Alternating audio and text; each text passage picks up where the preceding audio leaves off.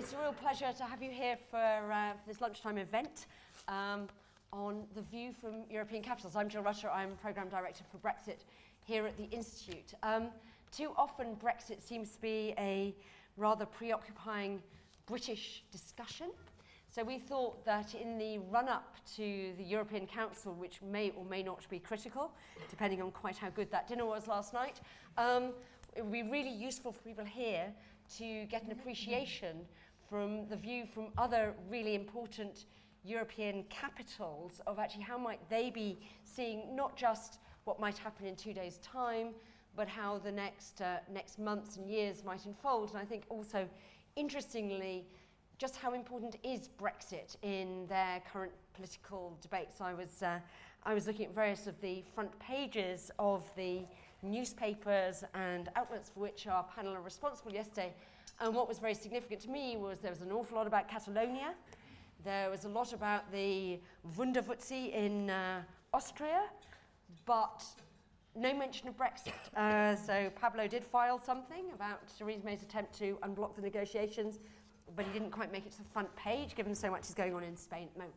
So just to introduce our panel, uh, from my far right have Jacqueline Minor. Jacqueline was head of the U uh, UK representation for the European Commission, but I should stress she was head of that and is speaking here very much in a personal capacity. So, uh, so she'll give us some insights into the Commission view, but she is definitively not speaking for the Commission. Pablo Guimón is the correspondent for El País, uh, you'll know, leading Spanish newspaper. Pablo's been in the UK for three years. Joining us and uh, hot off the Eurostar from Brussels is Christine, Paris, Paris. oh, from Paris, is Christine Ockrent from France Culture, and Christine is a leading broadcaster, journalist, uh, doyenne of the art. Uh, so, and finally, on my far left is Stefanie Bolzen. Stefanie is UK correspondent of Die Welt, uh, which, for those of you who don't know, is a leading German newspaper. So we have some of the representation from major things. Where we're going to do this is no formal presentations. I'm going to start off with one or two questions to our panel. We'll then go to you for your questions and make it a very interactive discussion and, uh, and aim to finish, this there's huge amounts of energy in the room, uh, by 1.45 so you can all get back to preparing for what's going to go on for the rest of the week. So I'm just going to start off with, uh, with the perceptions all of you have on, uh, on the council. Uh, we heard that the UK was very hopeful that by appealing around the Commission or over the head of the Commission, that, uh, that actually this was the way to unblock progress, that this sort of battery of phone calls to Monsieur Macron, uh, Frau Merkel, and whatever, was going to unlock things, and that actually it was the Commission that was blockage, but if only we could talk to the member states, it would all come out very easily. So I just wondered how that felt, because that doesn't seem to have been perhaps the best judgment of strategy. Stefanie, do you want to uh, kick off? And what's the German perspective on the charm offensive that has been launched the last, uh, last few days to try and move things on? Not very impressed, I think, so far. Um, the, uh, I think the, the um, kind of conclusion or the statement last night after the dinner was we should accelerate negotiations, whatever that means, because uh, well, how, how, can you accelerate if you can't agree? So my impression is head of the council, and the big question is whether this continues after this council. What is accelerating on kind of yeah. two trains uh, driving uh, in, uh, in, directions they shouldn't, and um, there's a kind of car crash that is uh, on the horizon. Well, hopefully not, but um, talking to people in Berlin, there is, of course, it's as everybody expected, it's down to the money now. And um, there is a, a, certain robustness in both positions, I think.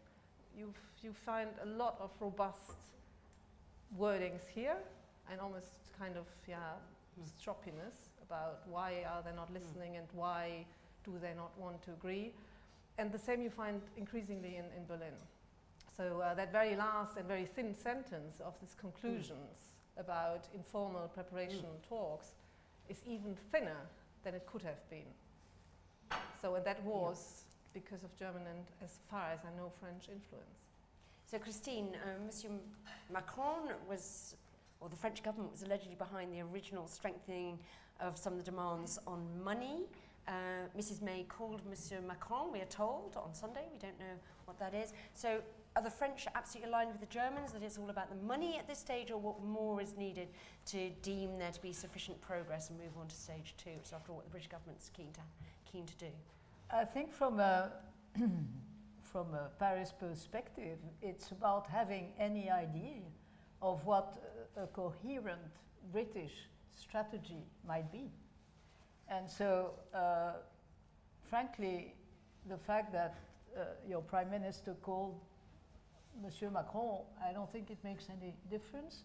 The idea of trying to play uh, bilaterals uh, to try and skirt around the Commission, uh, I mean, it's an old game uh, within the EU, of course, that each member state plays one at one stage or the other. But um, unfortunately, uh, and I think it's true also in, in Berlin, we have a, a long memory of, of Great Britain with uh, usually more talent, I'm sorry to say, uh, plays double tricks, um, you know, trying to do this and then doing the reverse. So I don't think it, it, it works at all. And another dimension, uh, which I think is totally um, absent from the perception here, is that uh, the French uh, Élysée is, is, not at all that much interested in the extricacies of the Tory party. And uh, in spite of the rather picturesque mm. characters uh, around, uh, I think there's uh, more seriously uh, an underestimation of the Prime Minister's difficulties in, in handling her own government uh, and, and beyond that, her own majority. And so, whatever is taken here as a, as a step mm. forward uh, is, is really not uh, considered that way at all uh, on the other side of the channel. So was, was France not very impressed with Flor the Florence speech? Prime Minister went there, well, spoke to a lot of British journalists and the cabinet in Florence, but... Uh, nice speech, but then if, if speeches uh, were policies, France would have been reformed decades ago. Okay, some wise words perhaps for your president as well. Pablo, um, is there any bandwidth in Spain to bother about this? I mean, you obviously have rather preoccupying uh, events in Catalonia, Catalonia and stuff like that. So, quite is your government paying any attention to this, or what is going on there? Yeah, I, I mean, I will say it's not obviously number one priority now, not for the last weeks, not not since the Florence speech.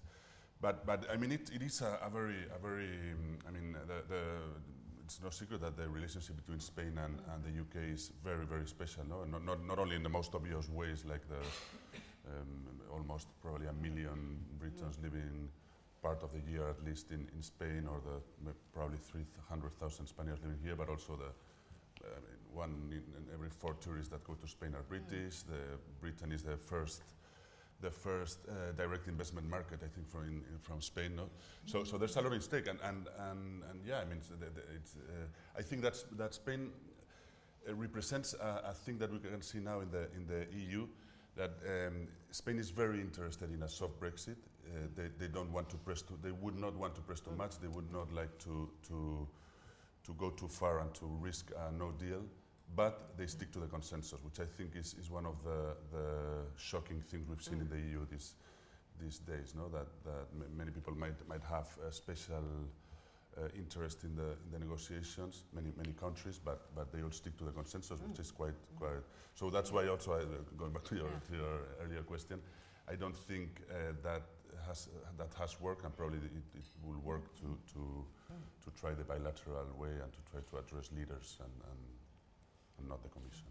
So how will, uh, Jacqueline, how will this attempt to sort of, as people on this side were saying, skirt round the process that the 27 had agreed and endorsed. You know, how will that have played out in the Commission? It was slightly emerging as some of our better friends in this, perhaps. Yeah. Well, not well, I think. Um, there is a process, um, which was made clear at the outset of negotiations. And the Commission will expect uh, the UK to honour that process to which it has agreed. Mm. Um, I think the Florence speech was well received in Brussels. It was constructive in its tone and its tenor. But um, as my grandmother might have put it, uh, fine words better no parsnips. Um, and I think there will have been an expectation that the speech will have been followed by a more detailed uh, commitment uh, mm. in terms of both the citizens and the money issues. And clearly that didn't happen in the, in the negotiating round that uh, has, has since taken place. So, and that will have been a disappointment. Nevertheless, I think the Commission clearly wants the process to succeed. Uh, Barnier has said time and time again that he is uh, looking to achieve a deal. And um, he will want, I think, also to prepare, as he, as he and his team have clearly prepared for this first phase, for the next phases of negotiation. And you need to prepare ahead of beginning the negotiation on the scope of the future relationship and of transition. But um, I think the problem with talking about transition is, again, as Barnier has said, you need to know what one is transitioning to. And the UK has not yet been very clear about what it wants from the future relationship, apart from it being deep and special and inventive and imaginative.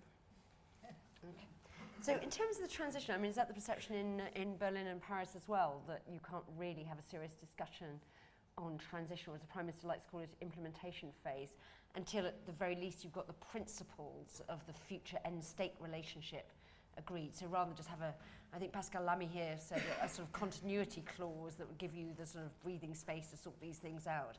And how, how far does stage two have to go before a transition can be agreed, do you think? Do you have a well, view? To have a transition, again, as uh, yeah. colleague just said, you have to know where, you, where is the transition going to.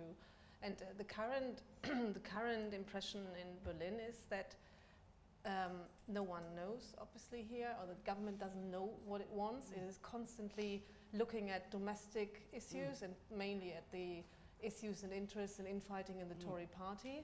And that they try to, as someone put it, they try to cover their lack of orientation by getting very robust.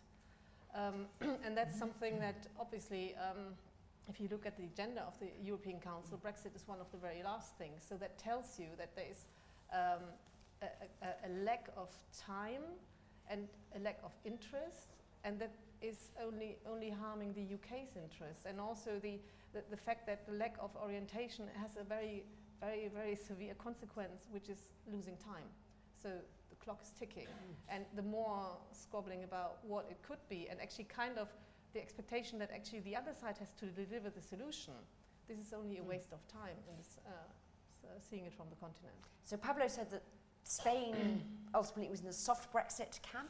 Um, where would Germany be? Does Germany have a view on a yeah, preferred Brexit? Well, obviously, they're interested in the best deal for themselves as well, yeah. which would be a soft Brexit. There's no question. Okay. Christine, how is it? How's transition and the sort of Brexit playing out in playing out in France? Well, I, I think again, I fully subscribe to what has been said by our German friend. It's like wanting to build a house when you getting a divorce and, and you don't even agree on the terms of the divorce. So uh, it's not, uh, I mean, this, this attempt to always find the right adjective, you know, should it be mm. soft, medium, whatever, uh, I think we, we all agree that uh, it would be nice and smooth and very positive mm. for uh, Europe as a whole that indeed this crazy process uh, comes to terms in the most positive mm. way for all parties concerned. But again, uh, I'm afraid it's a British issue and uh, a, a, British quagmire uh, rather than a continental one. And uh, so, of course, let's have a soft mm. Brexit. But uh, let's first try and find out what uh, this government and this parliament uh, are set to do. So one of the UK's perceptions, quite interesting, Pablo mentioned the sort of you know one million British people who live in Spain, um, businesses who depend on amicable relations. And one of the sort of British hopes has been that over time, you know, business will come in to pressure governments uh, over in the continent to say, well, actually, we need to get on. We, we want certainty too. It's not just the CBI and the Institute of Directors in the UK who want to know where we're going, actually, to put a bit of pressure on it. And we saw the, I think, joint démarche with uh, Bund der Deutschen Arbeitgeber a few weeks ago saying, let's move to trade talks um, together with, uh, I think, the CBI. Oh, no, with the British Chambers of Commerce. Is there any manifestation of domestic pressure that, you know, we're just all spending ages sort of dancing around on pinheads about this and that and talking about money and stuff like that. And actually, what really matters is getting into that, or is is that just not materialising at all yet? Oh, we're very much hoping more uh, British banks, uh, more British companies, uh, more foreign residents uh, here in London uh, move to France. Uh, not to mention the three European agencies that are established here in London. So whenever there's such a move, uh, whenever uh, Jamie Dimon of JP Morgan says, oh, we, we're going to reinforce uh, our French uh, establishment, you know, we rejoice, of course. I mean, uh, it's good for France. And uh, it's, it's one, I think, of, of the, the, the, the differences in timing that of course, we journalists, we're always, you know, very short term. But it seems that this government is so long term that it doesn't accommodate for medium term interests of, the, of, of business. Hmm. And uh, of course, each country, and I guess yeah. Germany, Spain, I mean, we're all trying to get, you know, the best hmm. bits and pieces um, and take advantage of indeed uh, the serious uh, worries of, of business. The fact that EasyJet would go to Vienna, the fact that Lloyd's uh, would move out of London, I mean, that, that was just extraordinary. Uh, and so, of course, uh, we're all uh, competing uh, and offering yeah, but, I mean, the best conditions. the other way mm. around, of course, there are massive German interests in having a good deal, and there mm. are, as you yeah. say, oh, a good deal, calls, of course. Yeah. But there have been calls to move, to move, to move quicker. But um, there have been the minority. the big majority is saying, basically, the call goes directly to, to the British yeah. government saying, get your act together, basically pay up, get the first part, the three issues, as far as you can sorted, and then I'm sure there will be a growing pressure or lobbying by the German industry on the German government to get a good deal, a very, mm. a very soft deal to, mm. because I think it's something like 800,000 jobs on both sides that depend mm. indirectly on, on British-German trade relations. So there is a massive interest there. But first of all, you have to solve the situation there, and then you can, can start looking at what you can get out of it. So Pablo, do you think that you know the interest in Spain, which clearly you know, quite sort of distinctive as you were setting out, do you think they're likely to increase uh, if we look as though we're moving into early to mid 2018 without much prospect of getting to a to a good solution? Yeah, I mean, uh, uh, uh, there are many, it's not only the, the businesses in, in, in, this case, which, which is very important. We have very important um, Spanish um, companies operating here, but, but also the pressure from the, from the citizens, yeah. no? from, the, from the Spanish citizens living here and, all, and, and the other way around. I, uh, th there, was so, so there were some papers leaked by the, the, the by the Spanish government, uh, from, from the Spanish government preparing on, on deals on, on bilateral deals and everything. But, but as, I, as I said before, I think there's a huge discipline and, and, and a huge uh, effort and, and, and, knowledge that, that only being united and being one only voice in Europe, this will succeed. So Jacqueline, we saw that the sort of, you know, the council conclusions as uh, potentially slightly sort of watered down, with the commission sort of seeking a bit of a mandate to go to phase two to start the preparatory work. How long does that actually require before the whole process of getting a mandate for phase two, even if they had the sort of you know blue touch paper lit on uh, on Friday? How quickly could they actually get their act together to be ready to talk to? Well, I think as, as I said before, part of the problem is not knowing what the UK is actually asking for.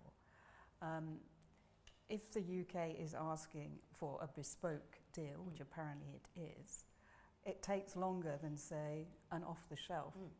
uh, status, which is already there, something like the EEA, plus or minus or Mm. squared, um, or um, CETA. Mm. Uh, I know that the British government continually emphasises that they are starting from a very good place in Mm. this negotiation because they're starting from a position of absolute alignment. Um, but surely part of the rationale of Brexit is that that complete alignment will dissipate over time. Otherwise, what is the point? And therefore, you have to put into place mechanisms to deal with um, the change in the UK status and the change, potential change in, in UK regulation. And I think it's those mechanisms um, in the light of a trading partner who is so close geographically, so important economically, uh, which will have to be quite innovative. I don't think you can simply say, well, we can transpose the South Korean deal, we can transpose SATA, because geographically, economically, culturally, it's an entirely different situation. So Politico this morning reported that the UK was looking for a Switzerland-style deal. Do you think that's uh, that's on the cards? No. Okay. Um, uh, that's a personal view. Um, I, I think you know Switzerland would not be offered a Switzerland-style deal if it were um, to start the process all over again. It has a lot of drawbacks. The Swiss-style deal, the domino effect, Mm. so that if you um, breach one part of the agreement, all the other uh, parts of the agreement are theoretically also rendered non-applicable. It is very cumbersome in um, procedural terms because uh, there's no automatic adaptation to changes within the EU. So everything has to be reopened and negotiated again. Um, and even the UK, well before the referendum, signed up, I think, to some council conclusions which invited the Commission to look again at the way the Swiss deal was working, because all 28 member states at that point were dissatisfied with the way it worked. Okay. That was then. This is now. Let's go to questions uh, from the audience. I think we've got some mics, so I'm going to take them in batches. So we will go right to the back. If anyone is in the overspill room and wants to ask a question, they'll need to just put their head round the door. So to right to the back. It's a question for Pablo. Um, Pablo, my name's Ray Taylor from PwC. Um, do you think Spain will use this negotiation, particularly the negotiation on future arrangements, uh, as leverage to try and uh, get some solution on the Gibraltar question? Okay, well, that's a very bespoke question, since bespoke is now the word, and with a very bespoke respondent. So we're all slightly, you know, were we taken aback when we noticed Gibraltar's mention in the guidelines, the sort of Spanish influence? So is it a stumbling block down the line? I, I really don't think so. I, I, um, so um, the Gibraltar issue, it's not going to be a problem in the in the negotiation because the, the um, what what the paper says is uh, after the withdrawal the withdrawal um, agreement. No, so so any mention after the the of in the future relationship, any mention of Gibraltar should be agreed by by by Spain. I don't think it's going to be a. I mean. Uh, it's, I don't think it's a priority. It, it, it was like a, a, a kind of victory, uh, inter interpreted like a kind of diplomatic victory for Spain in, in that sense, and, and, and it was surprising that all that there was so, so unanimously backed, and, and I think that's it. Uh, I, don't, I don't think it's going to be it's going to be unless unless there's there's some um, I don't know any particular issue that, that, that could change dramatically the status quo or or just um, I, don't know to, to I don't think there's a political um, will of, of, of creating a huge problem where, where, where there is not such a huge pro- problem now. no? I think that's the first bit of good news we've had on the negotiations today. I don't so, know. I mean, who so let's go just in front, yeah, and then we will take them in a three, so we'll come over there, yeah. You're, you're all quite glum. I just want to take you back to Jill's opening statement about the British tactics or strategy of divide and rule and refer you back to the title of European capitals. Do any of your colleagues here representing other newspapers or in Paris and other capitals give different views of different governments. I'm thinking of Poland, Italy, and smaller countries uh, vis-a-vis Brexit. Okay, let's go down here. Yeah, and then- Uh, thank you. My name's Simon Sapper. I'm from the Makes You Think consultancy. Simple question To what extent do the panel believe that a no exit Brexit is likely? Okay, and let's just go over there quickly. Yep, Thank you. Tamsin Cooper, Green Alliance. Um, to what extent does the panel think that member state governments will be supportive of an environmental led red line being part of a condition of a future deal? Okay, that's a sort of variety of questions. So, so have we just got the wrong countries here? and we're getting a sort of false perspective? We did pick quite big ones um, because obviously QMV matters on the final deal. So I think between you, you must have quite a lot of votes in in the council. But is there a, if we, you know, got Poles, Hungarians, uh, Maltese, Italians, would we be getting a very different perspective? Do you get that sense from I was actually colleagues? reflecting on the same question before Yeah. because we probably should have someone from Poland here as well. And, Mm. and I would be Yeah. very intrigued to know what they actually did, the eight foreign ministers Yeah. with Boris Johnson this uh, weekend, Yeah. and why those eight foreign ministers. And you can already now see splits about the Yeah. Danes and the Dutch who want to move forward onto trade talks. Yeah. And different, um, different interests, of course. Um, I, I do think, though, that on the, on the first phase they are united, and the, this unity Yeah. is not breaking apart. I don't think so, because in the end they all want the money. So why would they give in here? But um, so it, it's it's for the UK to move on this point. Does anyone disagree with this point that there would be a slight? Because I think it is interesting if the, we saw that sort of moment that the Danish finance minister slightly said, can't we just get on with this? And we had the same experience in an event I was talking about at, at the Conservative Party conference. The Swedish ambassador came in when I was talking about the integrity of the 27. He said, no, we want a deal, we want a deal, which I thought was quite interesting. Um, but I just wonder whether there were sort of signs of people peeling off a bit and I think everyone wants a deal. That's, that's undoubtedly the case. There's nobody hanging out for a hard Brexit. Um, but I think the unity of the 27 has been striking, and it's easy to be unified around the first three points. And therefore, in a way, it's harder to, for, for there to be continuing unity as you move on. Um, but so far it's held, and I think um, there will be differences of emphasis probably when they come to talk about the nature of the future relationship. Um, but uh, I still think that everybody, it's in everybody's interest to get a deal, both about the withdrawal and uh, the future relationship. This is lose lose for everybody in any event. The question is mitigating those losses, and the, the best way to do that is by getting an agreed outcome. So when we hear Michel Barnier talk, going to Tamsin's question, when we hear Michel Barnier talks, he clearly puts a lot of emphasis on the dangers, you mentioned it, Jacqueline, a bit about having this big country next to you, maybe not playing by the same rules. So mm-hmm. how much is actually the UK continuing to observe, whether it's the letter of the sort of uh, uh, whole acquis on things like the environment, how much is that going to be a demand from well, I think Europe, that's, do you that's think? written into the original mandate. If you look at the original mandate, uh, when it talks about the future relationship, it says, uh, subject to uh, the United Kingdom respecting environmental competition, uh, there's a whole range of descriptors.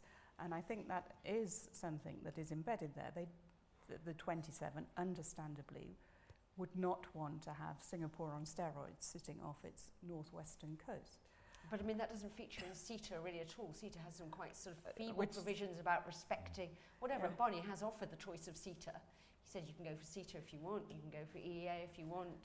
Slightly suggests there's nothing in between, but anyway. But Um, he may have said that. I mean, it'd be interesting to see where the, where the negotiations Mm. get to subsequently. Um, the extent to which, in addition to the strict trade Mm.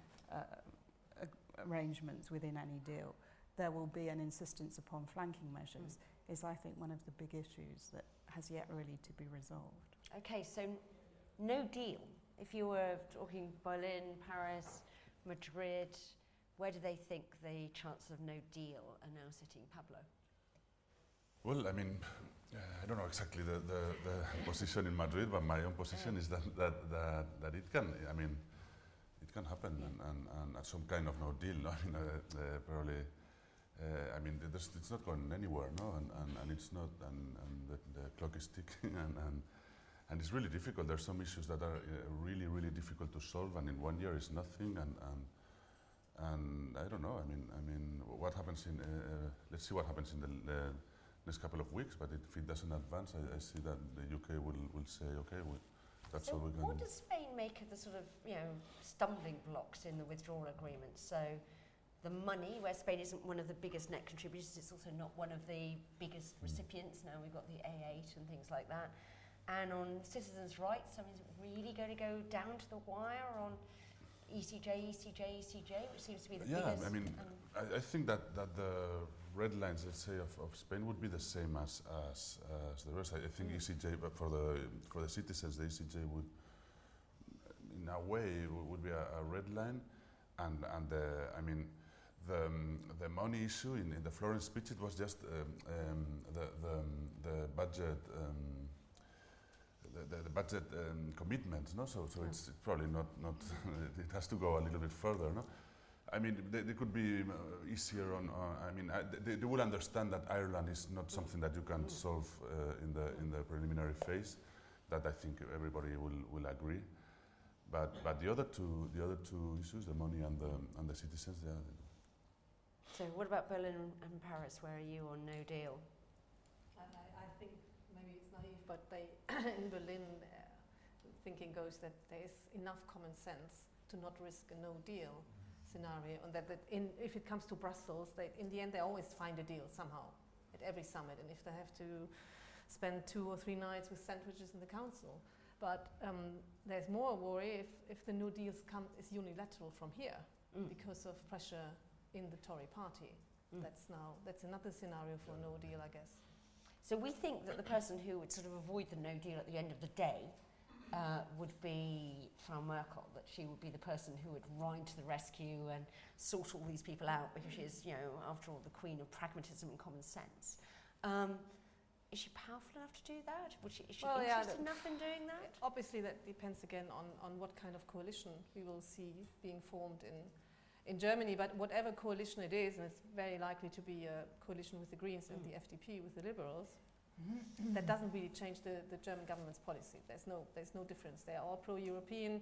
The FDP is maybe more pro-business, and the Greens are more pro-human rights or whatever. It's not important in that context. Mm. But I think there's not much of a difference. And you are right. If you look at Merkel's uh, biography, she has well, how many? 12 years Mm.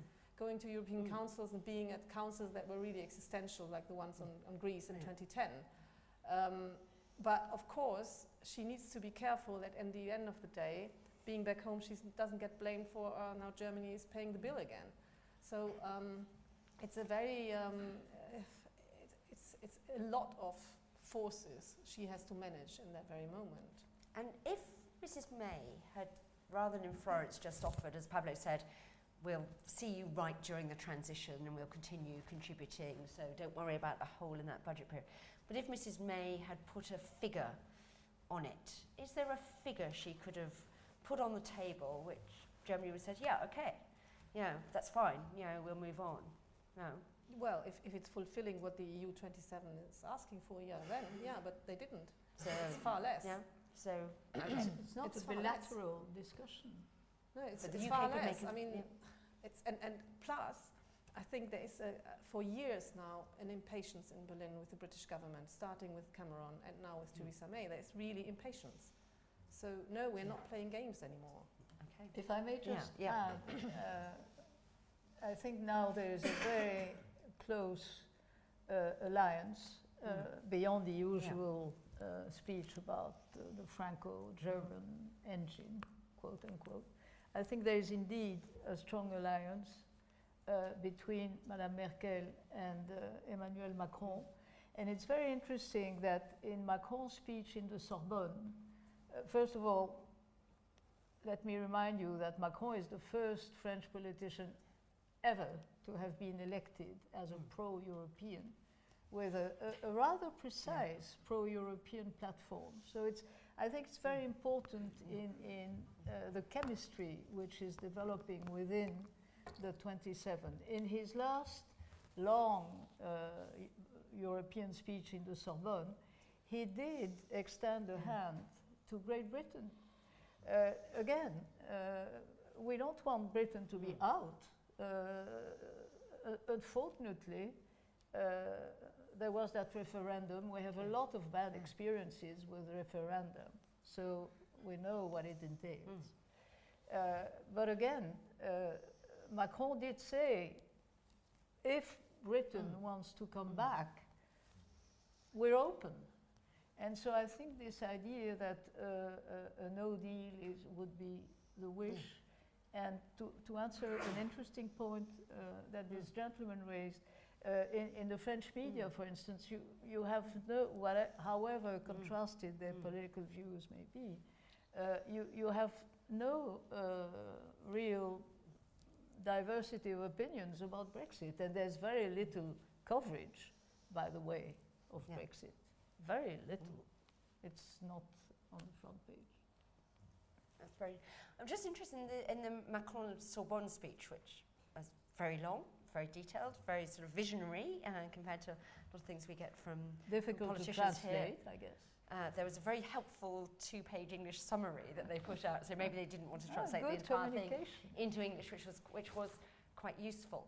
Um, but he did talk about this sort of UK could rejoin a sort of you know reformed outer rim of Europe, and I just wondered whether whether there was a sort of you know any sort of thinking in Paris that actually maybe the sort of relationship association agreement, the uh, British words deep, special, imaginative, flexible, uh, whatever relationship we have, actually would be the first member of that new sort of constellation of a you know, is it definitely an out, out then back in, or is it a we're moving to a different sort of relationship? And actually, other people may want to have that relationship with the EU too. That we might be a model of a new, new sort of relationship with the EU.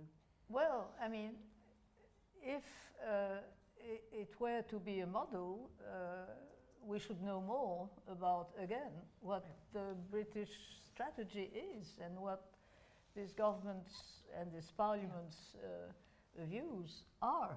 Uh, it's very difficult to imagine, Yeah. uh, you know, the, the, the phase after the next phase after the next phase uh, without having any concrete ideas of what uh, is coming out Excellent. next.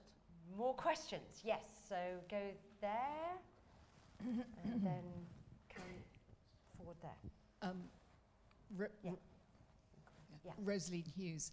If the negotiations were to continue to go badly and there was a British political crisis and the House of Commons were to decide that it didn't like the deal and voted, voted it down and voted to rescind Article 50, what would be the attitude of your governments and the Commission to that? And how near the 11th hour could it happen? Okay. Let's uh, think about that, and then we'll go there. Yes. Anne Perkins from The Guardian. I, uh, I'm just really perplexed by this bill. And um, The bill as in the money, as opposed to the as, as in the money, as Yeah. in the money, as in the le- not not the legislation. And and uh, uh, last week we were told that it hadn't be even been agreed how the sums were to be calculated, and I can't believe um, we, we've seen no workings from the Commission about ho- exactly how they're calculating this or where the areas for negotiation are. So I think it's a little bit tough to blame the UK for failing to step up to the mark on this one. Okay. And let's go down here. Yes. Thank Yeah. you very much. It's Masato Kimura, Japanese journalist. I, I don't think uh, it's not only uh, distance, but also culture and legal system. And uh, so, if no deal, uh, what about uh, or, as alternative TPP, uh, Trans-Pacific Partnership? Uh, because uh, there are some countries in Commonwealth and also uh, including Japan. Uh, Japan's ambassador uh, here is was a tough negotiator TPP, and so it's a, good chance for UK forward-looking thinking. I'm I'm not sure that our panel can answer whether the UK should join the join the TPP as opposed to just sort of try and mirror the EU-Japan agreement and uh, do it, which I think is what the Prime Minister assured your Prime Minister that uh, that we would try to do when she was but, out but I in Tokyo. President Trump had cancelled TPP. No, he's the other people are in TPP. It's not just. Uh, uh, Oh, yes. It can survive Sorry. without the Americans. It can survive without the Americans. Uh, so, uh, so let's, uh, let's so let's go to. Uh, I'm giving you a bit more time to think about Rosaline's point about rescission, which is obviously very live following some of the things that Keir Starmer and Ken Clarke were saying at the weekend. So, what more precision do we need on do we need on the bill, and why you know? Uh, why is nobody actually sort of, you know, there isn't a figure from the Commission. I mean, we, we had that long, long, long list, and we were told that after the French and Polish interventions, the long list described by, uh, by a former UK senior official as a kitchen sink from the Commission. I think uh, that, you know, everything that moved went into it. Uh, you know, actually, could the Commission put a figure onto, onto that? Um, why can't we just sort of agree a methodology or something like that? the Commission says they, they don't want to put uh, um, any figure on this for the time being because they will only know the figure once everything is agreed. But from, I think there are two points here. This is the overall figure at the end because that depends on your future relationship and the status and what kind of payments the UK might still do. But if we, if we talk about, we are now talking only about the first part, and this is at least from a German perspective, is that the UK should pay commitments they have made in the past. And the UK for now is saying, okay, we're gonna we, we're gonna pay into the MFF, so the budget until so 19, uh, 19 and 20. But Germans are saying, hold on, you're also committed to pensions and lots of pensions of Brussels uh, um, civil servants, also British civil servants. Why should the Germans now pay the British civil servants? you have committed to that, and then also things that go beyond the MFF, which is, I think, mainly um, um, commitments to the Ukraine and I think to one other country for, for long-time Yeah. projects. So you can't say, well, we committed to that, but actually now we're not interested anymore by. So this is why there, this is two different things here. Now, I think the Ukraine is contingent liabilities. I think it's only if loans to the Ukraine go bad that there's money that you crystallise. That's a bit of provisioning, provisioning Ukraine. Anyone? I, I, what do you think on the I think the bill? Commission has been fairly detailed about the items and the methodology that would lead to a calculation. And indeed, we Mm. were told, I think, at the last but one round, that the British side had spent the entire time going Yeah. through uh, the Commission's position point by point and challenging it. So I think the Commission has been very clear with the British side how it uh, intends to calculate the figure. But I think the failure to give a figure was intended to facilitate agreement um, rather than the opposite, in that uh, it's better to agree a methodology and then apply the methodology than to start haggling simply about numbers. And in any case, it's impossible to determine the final figure until you get to uh, the date of Brexit Mm. and you know what liabilities continue to exist at that point. Um, the Commission always commits more funds, nearly always commits more funds to a project than are actually spent on that project. So uh, you, you have entries on the so-called uh, commitment line, the credit Mm. card line, which then prove to be, um, you know, to have a margin of error, and that will bring down the actual payments. So I think the idea was methodology is less controversial, less sensitive, and easier to agree upon than numbers. But perhaps that was a, a wrong assumption.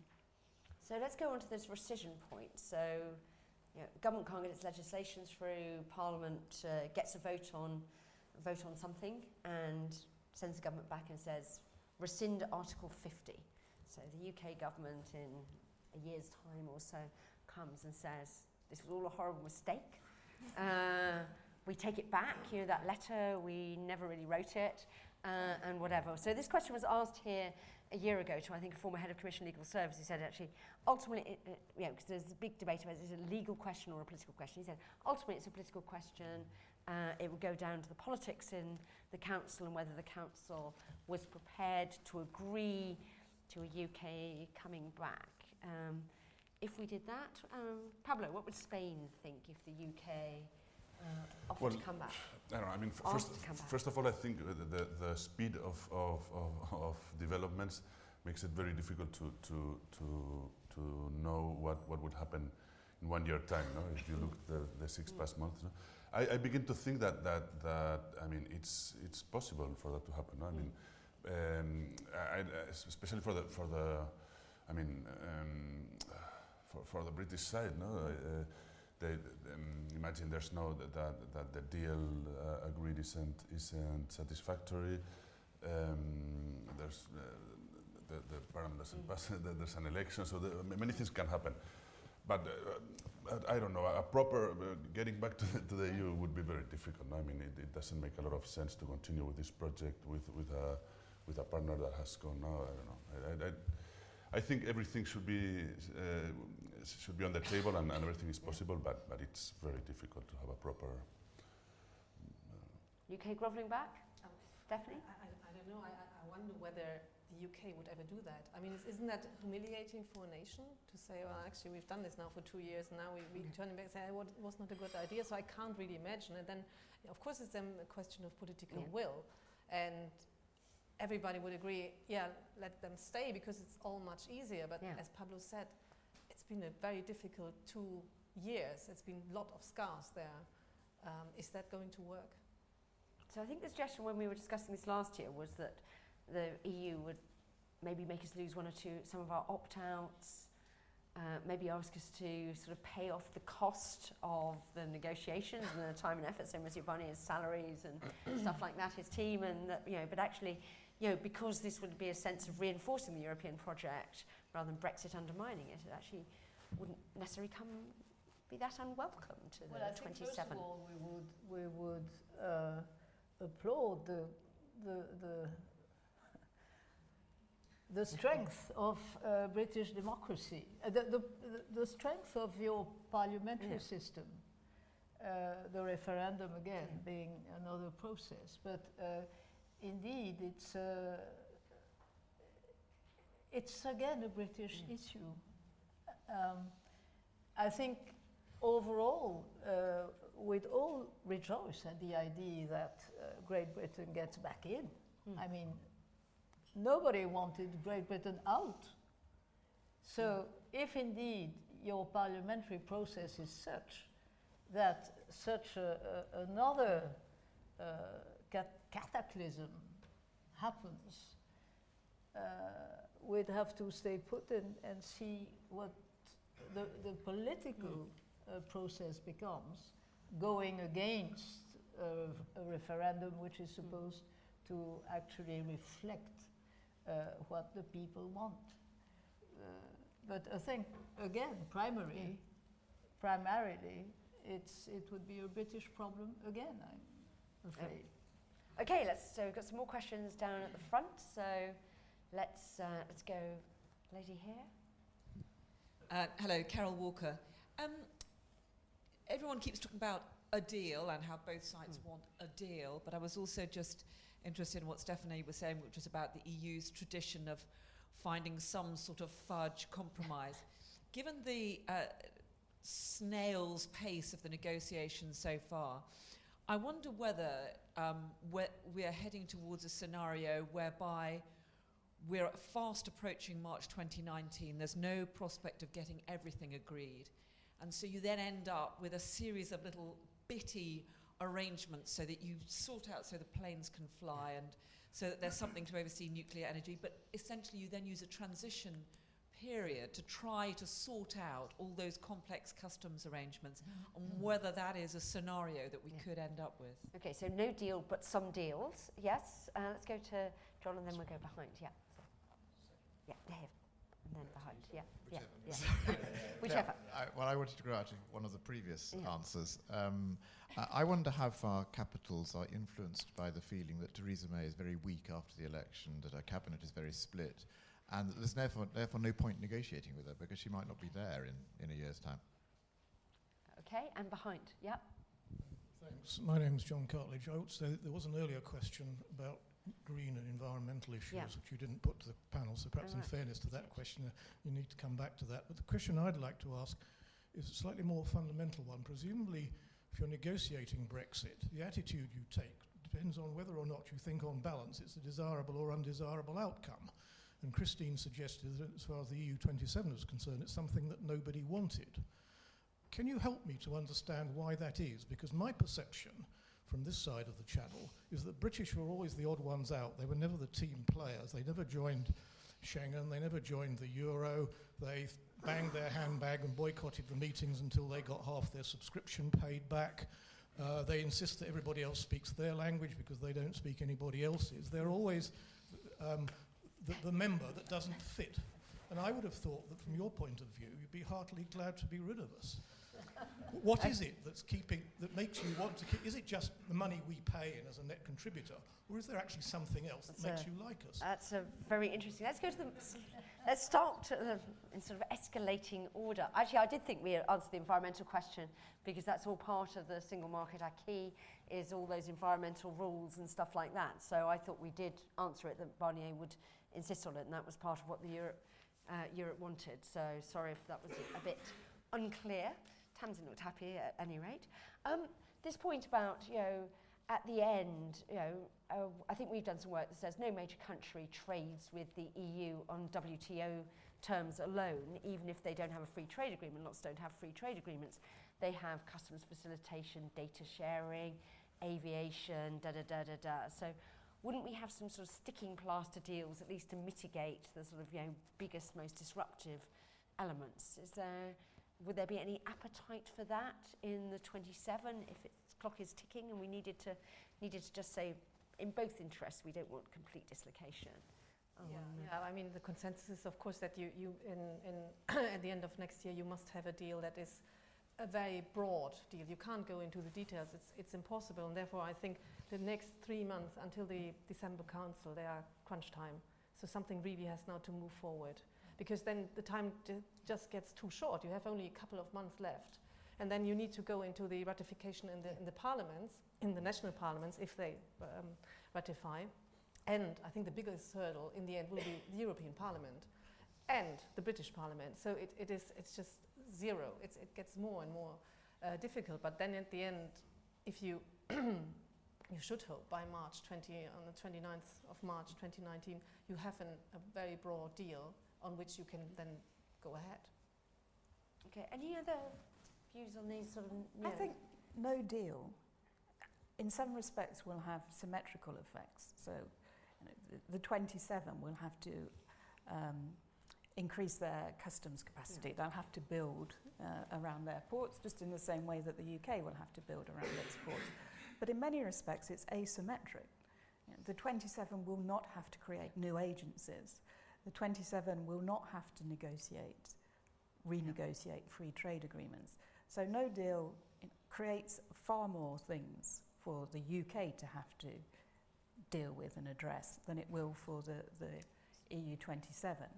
Um, it was interesting, I think, that at the weekend it's beginning to emerge that no deal doesn't actually mean no deal. No deal means um, no big deal, but a series of little arrangements uh, to make sure that the planes carry on flying and the port of Dover doesn't close for two weeks to try and work out what it's got to do next. Mm. Uh, whether that's feasible or not, I think is is a big question.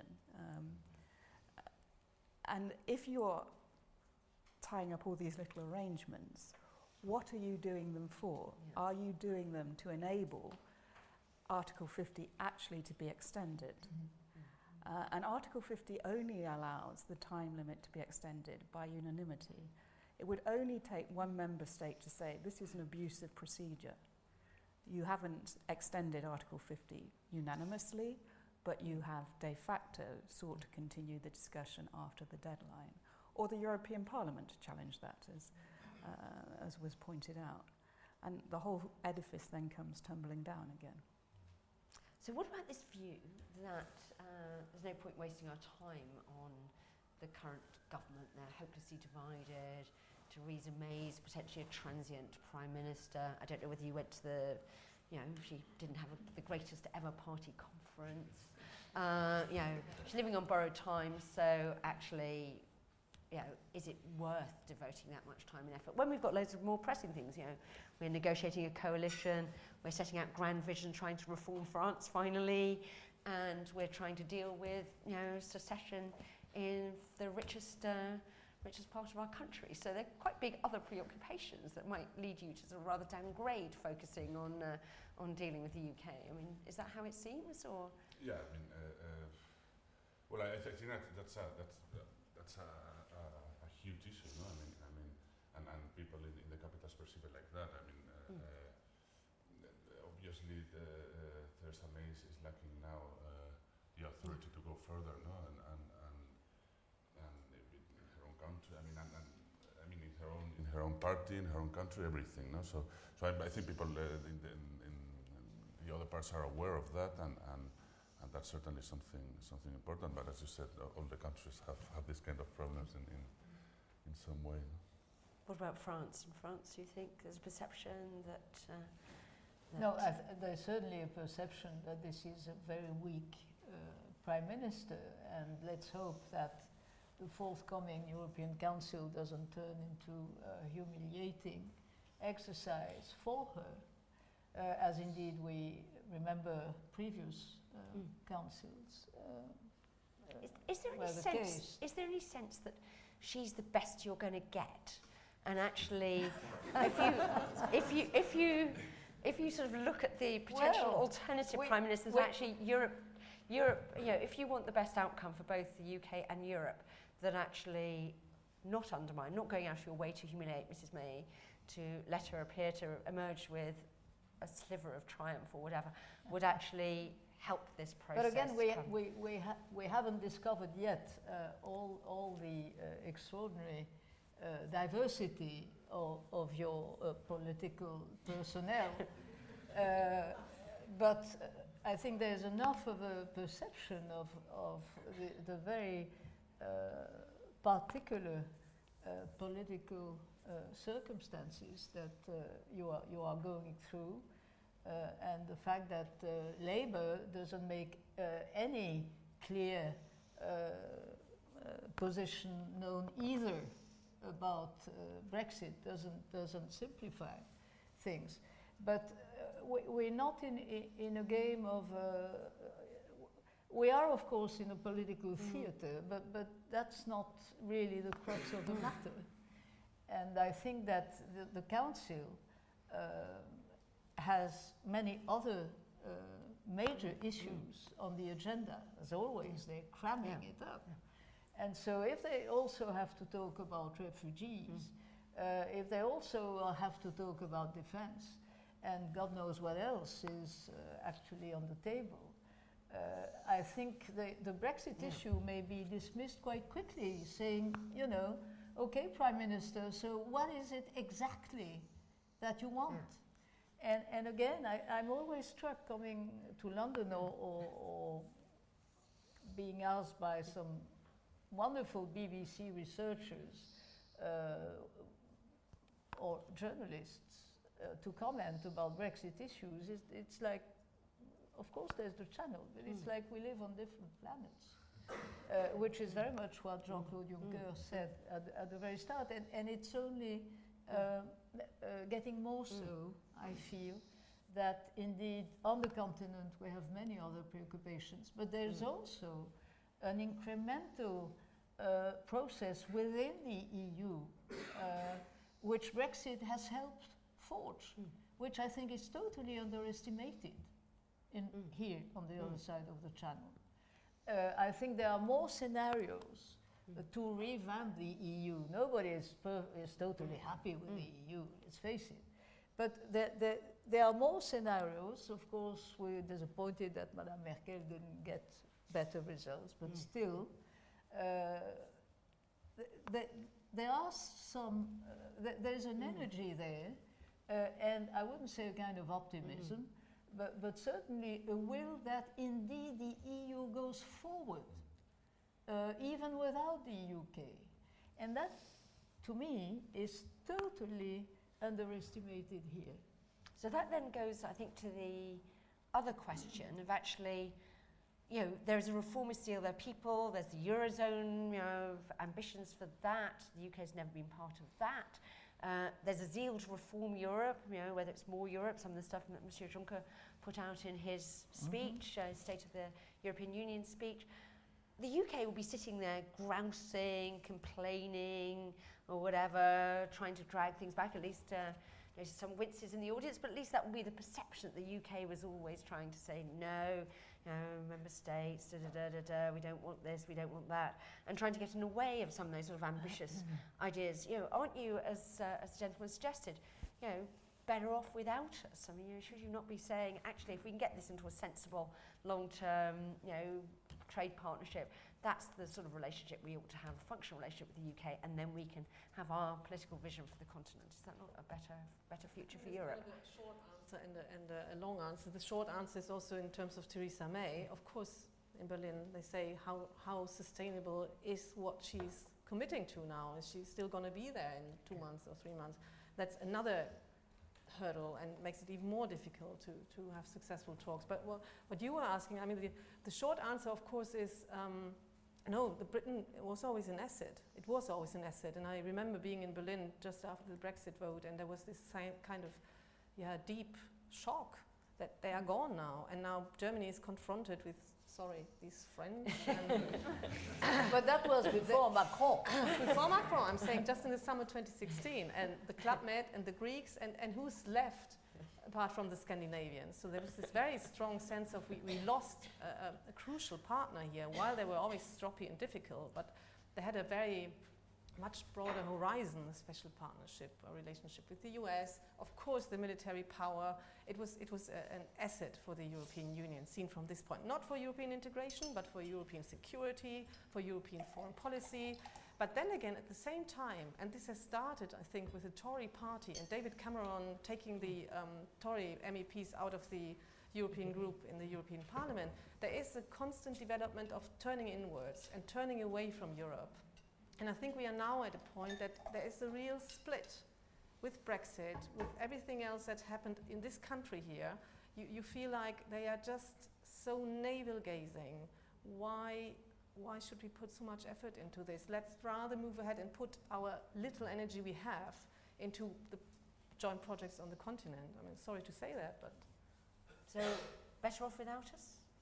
Well, I mean, the UK has always been a, a, a, difficult partner, and Charles de Gaulle didn't want you at all, but that's a long time ago. Um, but uh, when you look at the world today, uh, uh, the UK is a member of NATO. It's uh, the only European country with France to have nuclear power. Uh, there are major issues uh, worldwide, and uh, if we Europeans do not together see how our own values are being threatened, and our values are still common values between Mr. Putin, Mr. Trump, Mr. Erdogan, name it. Uh, however difficult the Brits may be, we'd rather have you with us. Pablo? I agree. I mean, yeah. uh, I think it's an asset, and, and not only um, militarily, and, and uh, but also politically, culturally, I mean, in many ways. No, I think, and I think that the, in, in geopolitical terms in the, in the, in the trends today in the world, it's mm. interesting to have a, a, a wider and, and more, even more diverse Europe and, and, more and a stronger Europe. No, and, and uh, yeah, I mean, uh, certainly it's, a, it's, um, it's, it's an asset to have to have the UK, and um, yeah, although it's been very difficult, and I agree with, with Stefanie that that the last years, especially since Cameron, have been very, very, um, let's say, demoralizing for the for the Europeans. No? Is the Commission please to back us? Uh, well, I think um, Margrethe Vestager said, you fly a kite against the wind, mm. and therefore constructive challenge within has, has actually mm. been productive in many instances. And one shouldn't forget, you know, if you look back over the entire 40 years, the UK has been quite instrumental in many of the major constructions. The mm. single market um, was driven very much by uh, a UK commissioner. Um, having said that, I also agree that more recently, the kind of esteem with which my colleagues held the UK, even whilst they recognised mm. them as the difficult cus- mm. customers, they nevertheless understood that the positions were well prepared, they were well argued. There was the inestimable advantage of discussions being conducted mm. in their own language. Uh, and therefore, they were very influential in um, developing policy and drafting uh, and negotiating legislation. That has, I think, dissipated more recently. But I'm sure that you know, any of my colleagues, uh, or, uh, the overwhelming majority of my colleagues, would have preferred the UK to remain a member. Okay, let's do a couple more questions. I have one of my own if nobody asks it. So we'll just go to the there and then Lewis just down the line there. Um, Nathaniel Copsey from the Foreign Office. I have just a very quick observation and then a question about finance. So the observation is that um, it's been very interesting to hear what you've been saying about money. If you look at the historical record, I think you'd be hard pressed to find a single example of a case where the United Kingdom has not met its financial obligations in full. We'd be very interested to hear about it. And the question is this. In Florence, um, the Prime Minister gave a very careful speech with beautiful, um, careful Treasury drafting in it. Um, and she said a couple of things. She said some important things about money, and she said something very important about transition. I think the point on transition is very clear. On money, I'd just be very interested to know what do you think the Prime Minister committed to in Florence, as you understand it? okay. If you don't Very know, how can we? He's in the Foreign Office. Foreign Office is never going to know what they committed to on money. Uh, yes, there. Hello, to, uh, Toby Price, independent consultant. Um, we all have a perspective in this country about what a soft Brexit looks like. I'm quite interested to know, you've all said a soft Brexit might be a good thing, but what does a soft Brexit look like to you from a European perspective? Okay, and I'm going to throw in a. F- oh, yeah, okay. One, yeah, lady in the front, sorry. Apologies. Um, with the microphone. Thank you, Pat- Patricia Rawlings, House of Lords. Um, I just wanted to pick up on some very interesting points that have been um, mentioned and then ask one question. Um, Britain has always been quite difficult, and, we, and we've all very, very often been divided, both parties, both the Labour Party and the Conservative Party, less so, obviously, the Liberal. And your, your very good point that you made about um, friends I- in, in Europe and working with the Germans, which we've always worked with very closely, and other countries. And um, so that mustn't be forgotten, but we are divided. Coming through from um, the, the panel and from the audience a bit, is it seems to be a lose-lose situation, what we're looking at. But we haven't got a written constitution, but we do have parliamentary sovereignty. And what happens when we come to the end, uh, when we come to 2019 and the date, and the situation in England isn't quite as good as it was three years ago, and the um, there's a s- amount of unemployment, and people are saying, well, actually, this isn't what we voted for in the referendum. Um, parliamentary sovereignty, it goes, there's a debate in Parliament, and the MPs have to represent their constituencies. But what happens then when they say, well, probably we should go back to the people? What do they think on this? Because this has been very much discounted. Everybody thinks it's going to be soft Brexit, hard Brexit, little deals, big deals. But what happens with parliamentary sovereignty when the MPs debate and vote?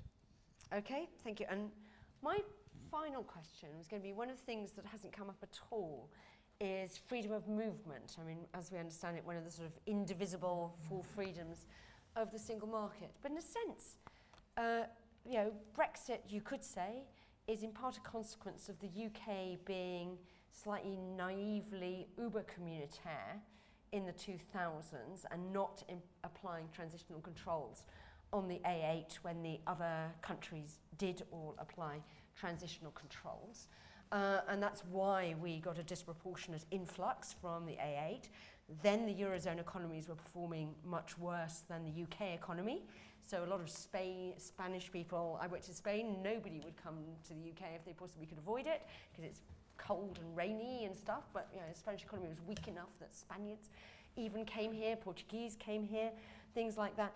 And yet there seemed to be virtually no sympathy in the European capitals when David Cameron went and said, I need some respite on this because otherwise this could be could be really, really difficult for us. And so he came away with something that during the referendum proved proved unsellable and we're told that if we're going to go anything near E it has to be freedom of movement or whatever. And that is politically extremely difficult. We've seen you know Monsieur Madame Le Pen did very well in the French elections. Well, she you know, didn't win. she didn't win but she did rather better than UKIP did. AFD did very well in Germany which has upset the coalition situation. You know Spain obviously has a slightly different position on this.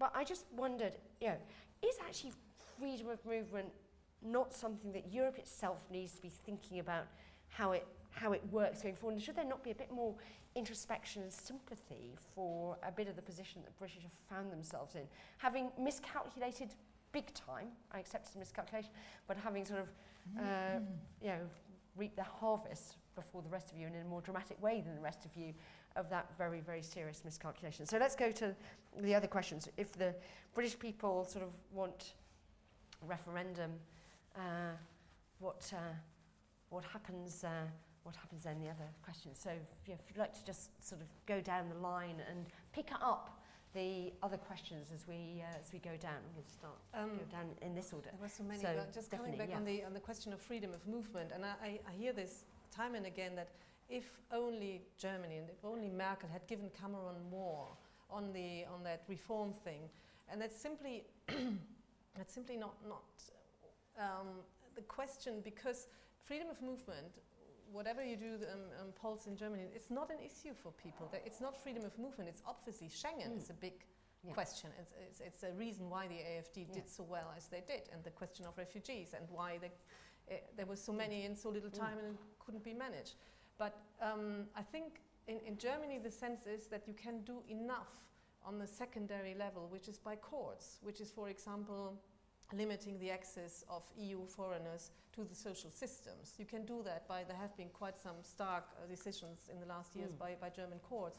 And also now what Macron is uh, bringing up is the question of um, the, the, the workers, um, I don't know The Posted Workers Yes, Directive. exactly. So there is a lot of movement going on and there's a lot of um, eagerness for reform because there is, there is anger.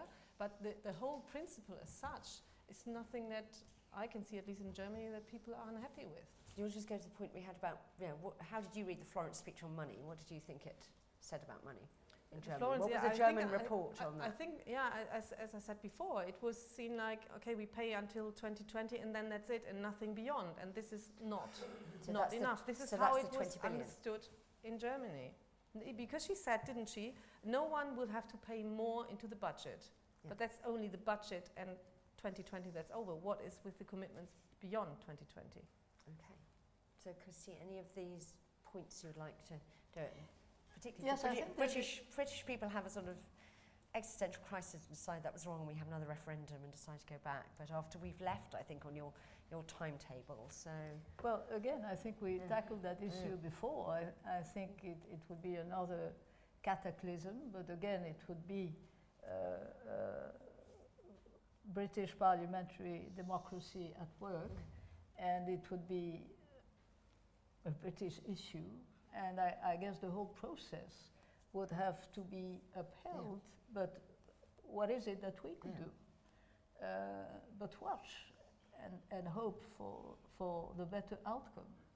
But I'd like to also, if I may, uh, get to your uh, question about freedom of movement, which is, after all, one of the basic principles of the EU. What always strikes me is, wh- i- i- after all, it's the UK uh, and uh, Madame Thatcher uh, who insisted on enlargement uh, to prevent uh, the deepening. You remember Yeah, that no, I remember deep- widening, not deepening. I remember that very well.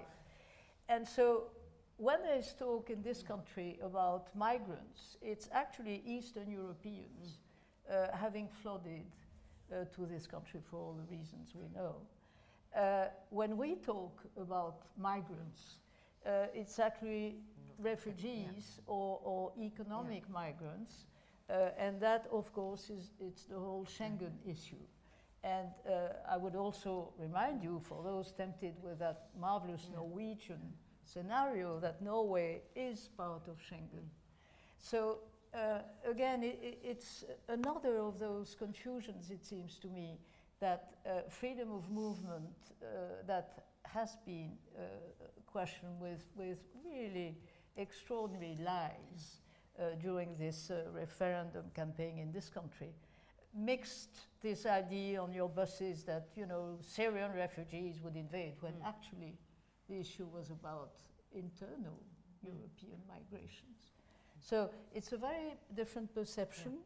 Uh, and again, at the, the forthcoming uh, European Council, when they will talk about uh, migrations and refugees, it won't be about Poles and uh, uh, even Romanians wanting to get uh, jobs uh, and using the freedom of movement. So did the French government have the same view of the bill as the German government, that it was 20 billion and no more, that, that didn't ignore the Yes, absolutely. I Yeah? fully subscribe to Okay.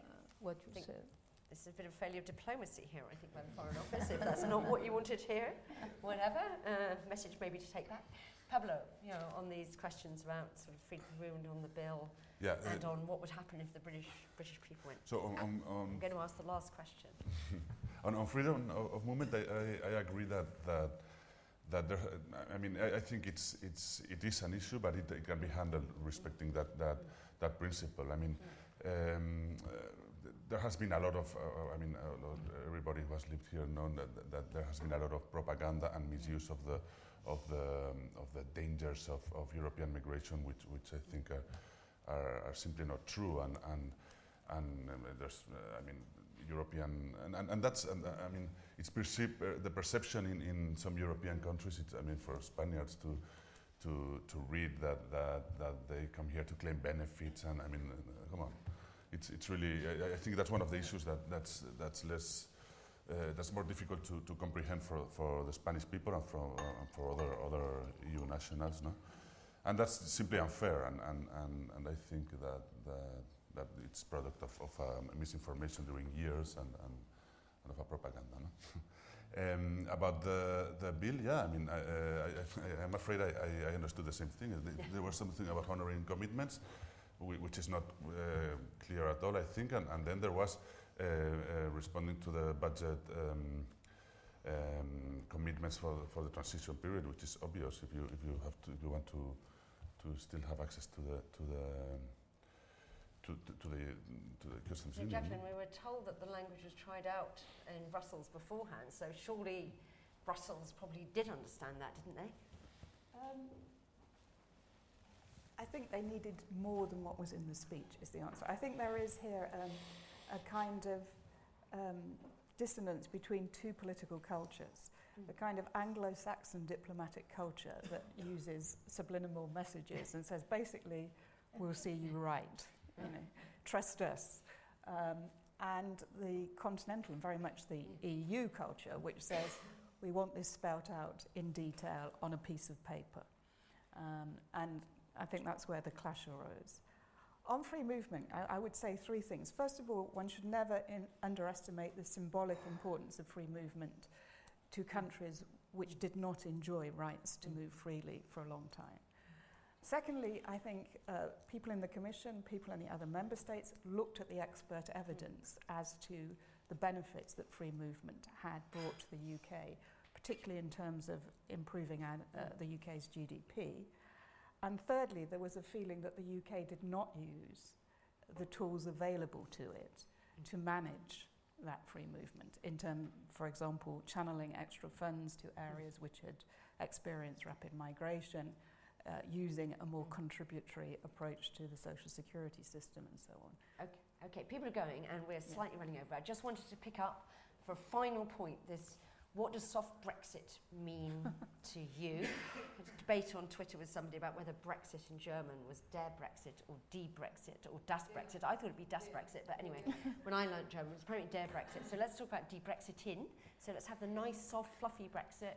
What does what's the best sort of Brexit from a German point of view look like? What's this softest soft Brexit mean to Well, Angela the- Merkel? The, the soft Brexit is something like the Norway model. So not being a member anymore, mm. but still being a member of the single market and the customs union to avoid everything, all the administrative chaos that will be uh, related to finding new models for the UK. Just, just staying in, paying for it, but obviously the problem is the European Court of Justice and, and freedom of movement. So it's unsolvable, I'm afraid, but that would be, from a German Okay. perspective, the Okay. best outcome. Okay. For France? Uh, the best outcome would be, uh, of course, the, the single market and, and even the prospect of expanding it to services, which would be, by the way, very good uh, for, for the British economy, but of course, freedom of movement, and of course, the protection for EU citizens uh, on either side of the channel of the Eu- European Court of Justice. So we get uh, again into uh, the same impasse, I'm afraid. Pablo Labrectita? Uh, I would say, well, I mean, uh, the, the, the soft Brexit would be that's, um, something the more similar uh, possible to, to the current situation, to the statu quo. But obviously, um, um, there's a mandate from the referendum, and, and I think the basic mandate is some kind of limitation of freedom of movement and, and uh, no loss of, of sovereignty. So that's quite difficult to, to, um, to adequate, but, but, but I'm, I'm sure it can. I mean, there's, it's possible. And Jacqueline? So the only model available currently which covers services, which are so important to the British economy, is the Norway model.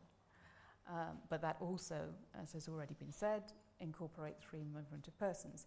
I think the, the EEA model does to some extent address the ECJ problem because the ECJ does not have direct authority in the Mm. Norway model, but it still leaves you with, with free movement. But that may be a problem which solves itself to some extent in the next 18 months. If trends reverse, that may not be seen as such a critical issue.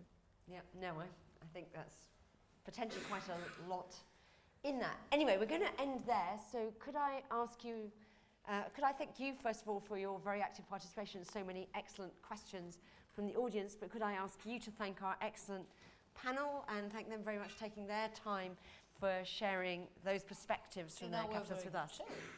Thank you.